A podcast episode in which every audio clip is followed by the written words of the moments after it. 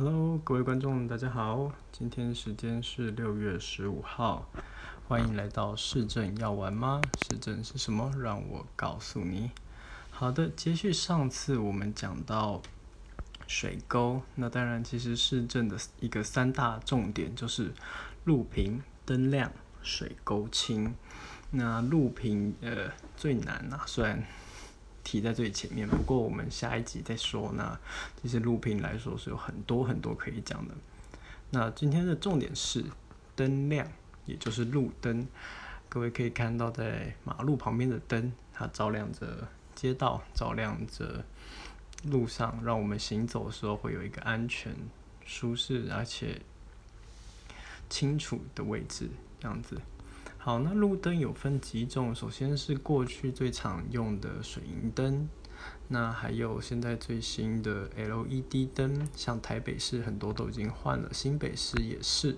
今天要讲的是桃园市，那今天桃园市的路灯，它在去年通过一个标案，那是未来十五年 L 的全桃园市都会换成 LED 灯，那是希望能够节能这样子。那我们首先来从新闻的角度看这个事情哦。那最主要的就是说，因为路灯全桃园市的路灯有十六万余盏，十六万多盏啊。那每年需要的电费大约是二点一九亿，我们简单算二点二亿。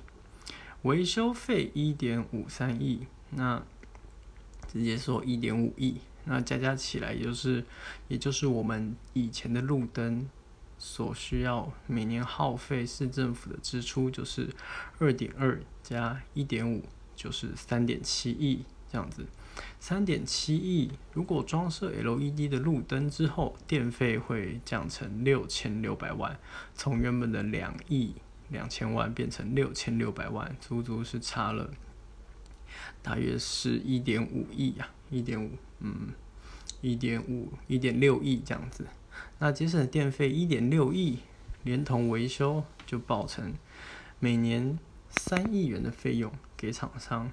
那对于市政府来说，就是免费得到了路灯，然后厂商就能够来换 LED。那唯一的条件就是未来的十五年，未来的十五年路灯的维修、新设、移置。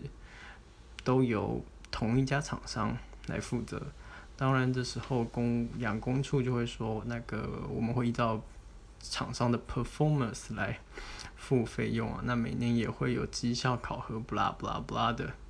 那魔鬼藏在细节里啊，这个刚刚提到的费用哦，诶，如果说电费。因为刚刚提到的费用里面哦，只包含了维修，还有给厂商的费用，那并没有提到说电费。电费原本预估是每年节省一点五亿啊。如果说在目前国家用电的状况，我们要求更多的绿能绿电，那造成未来油电双涨、电费上升的时候，这样的风险由谁来担？依照桃园市政府的合约，这个风险当然是桃园市政府自己去负担呐。那付给厂商的钱还是一样多，所以未来如果电费不断的增加，那桃园市政府就会承受这样子的风险。那可能。会有人觉得，嗯，这样也应该会有核算吧？但其实我是不乐观呐。毕竟电费这东西，依照现在的发电结构，它只会越来越贵。除非我们要用更多的那个煤来燃烧来生电，或者是用天然气烧来生电，更多的火力发电，那就变成用费发电啊。国人的健康来换取这样子。财政支出的减少，我想这个大家自有公断。好，那再来下一段，就是提到 LED 灯这个到底是好还是坏呢？那新闻提也提到说，这个叫做智能路灯计划。那智能路灯到底有多智能呢？它可以减少故障的自动通报，减少减少巡修人力。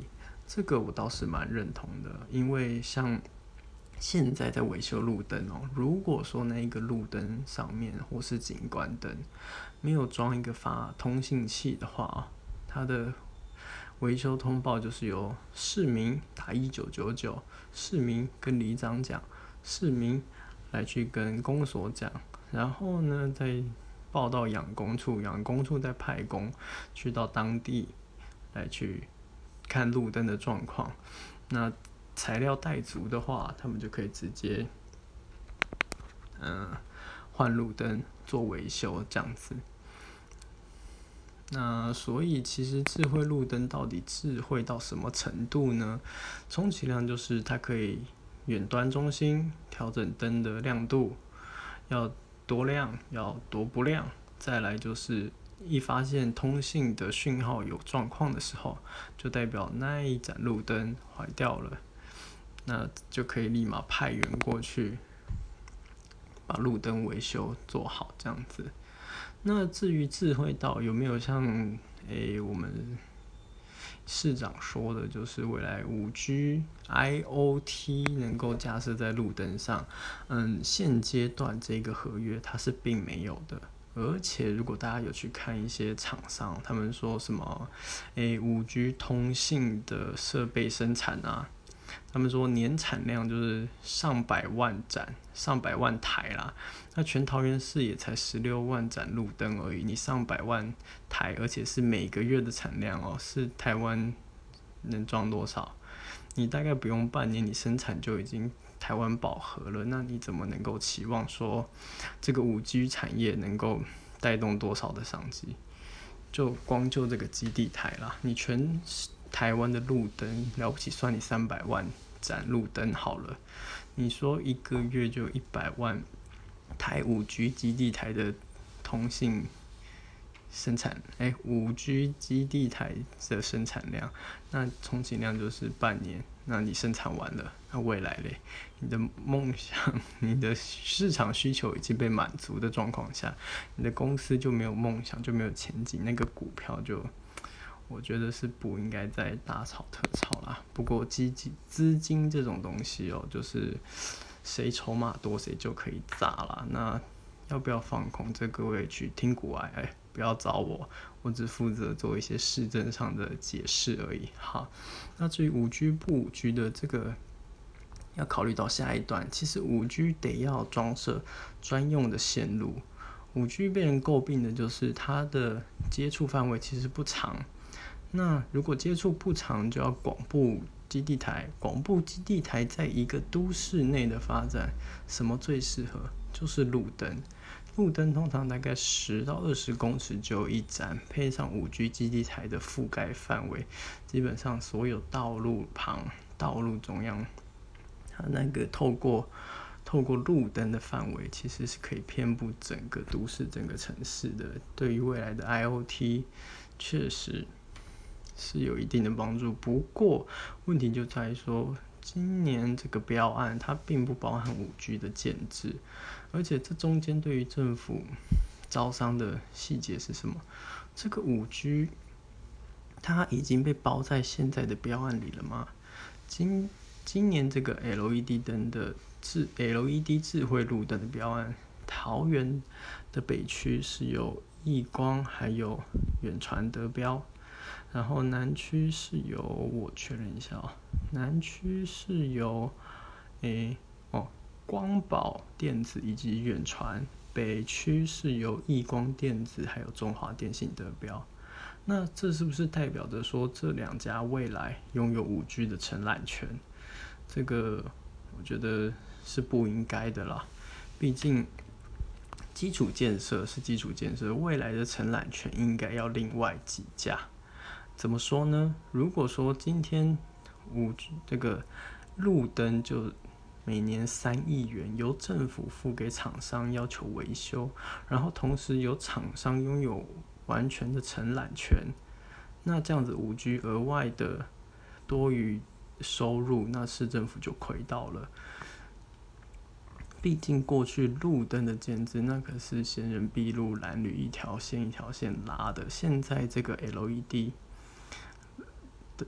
LED 智能路灯，它只是一个换灯泡、装上通信器的过程，它真的包含这个电缆线的建制，其实是没有的这样子。所以未来五 G 真的要发展，它还会再有另一波签约。所以各位可以继续看下去，这种梦想的事情、梦想股的事情啊，我们先保守一点比较好。那再来这一个桃园市。所做的 LED 灯、LED 智慧路灯的表案，它有一个很大很大的问题。他说，上开新设补增迁移的路灯，总数量未逾北区一百七十三座、南区一百四十七座之相关费用，已含于契约价金价金中，不另计价。好，大家听不懂没关系，简单的说就是，未来桃园市政府。新增设的路灯，如果超过了三百二十座，全桃园市哦，超过三百二十座就要再另外花钱。那刚刚不是提到每年会有一个三亿元的费用吗？那三亿元的费用只让你装三百座，还包含维修，新设三百座，然后包含维修而已。所以说，你有任何新的路灯哦，到时候市政府就会又说啊，没有钱，没有钱啊。就是这样前奏好，那这样子路灯大致上就讲完了，所以有什么问题的话，哎，那欢迎大家来信留言，或者是到我的粉砖来跟我打个招呼，这样子。好，那应该就这样好了，嗯，先暂停一下哈。最后再补上一点，就是十五年之后，如果 LED 灯都没有坏掉，而且厂商也都没有偷工减料，顺利的要交接到下一个厂商的时候，各位可能会发现，这造成了一个很大的成本，固定成本在那边。由新厂商接手的时候，他们将要花更多的成本来。接续前一项厂商建制的系统，那这某部分也就造成了门槛，让其他厂商无法跟这一次得标的厂商竞争。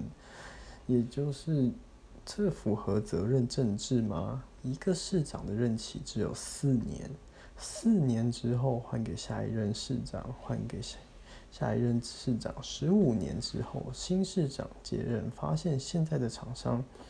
不足以应付现在那个城市管理的需求，那他要换的时候，却得要花一笔更大的经费，才能把原本的厂商请走。我觉得这个是值得大家讨论的。究竟责任政治应不应该为未来的市政着想着？其实像各种大型建设啊，也都是同样的概念。我们桃园的捷运一定要地下化吗？为什么高架化不行呢？为了地价地下化，我们又拖延了几年的时间，大概有五六年，我们又要付出更高的预算。难道高架化真的就是就不是百年大计吗？如果时程上必须。很快的赶上经济的潮流，或者是整个国家政策的走向，那我们这样子拖延时间下去，真的是一个好的责任政治吗？不过这个都是可以讨论的。那今天只有一个简单的路灯作为例子，大家可以想一想，并且在下次看到路边的路灯的时候，也可以跟你身边的朋友讲上两句。跟他们跟他们卖弄一下你听到的小知识、冷知识，或者称作斗知识，这样子让人家觉得哇，你也是很厉害、很聪明的一个人。好，那今天就到这边，我是新瑶，大家下次再见，拜拜。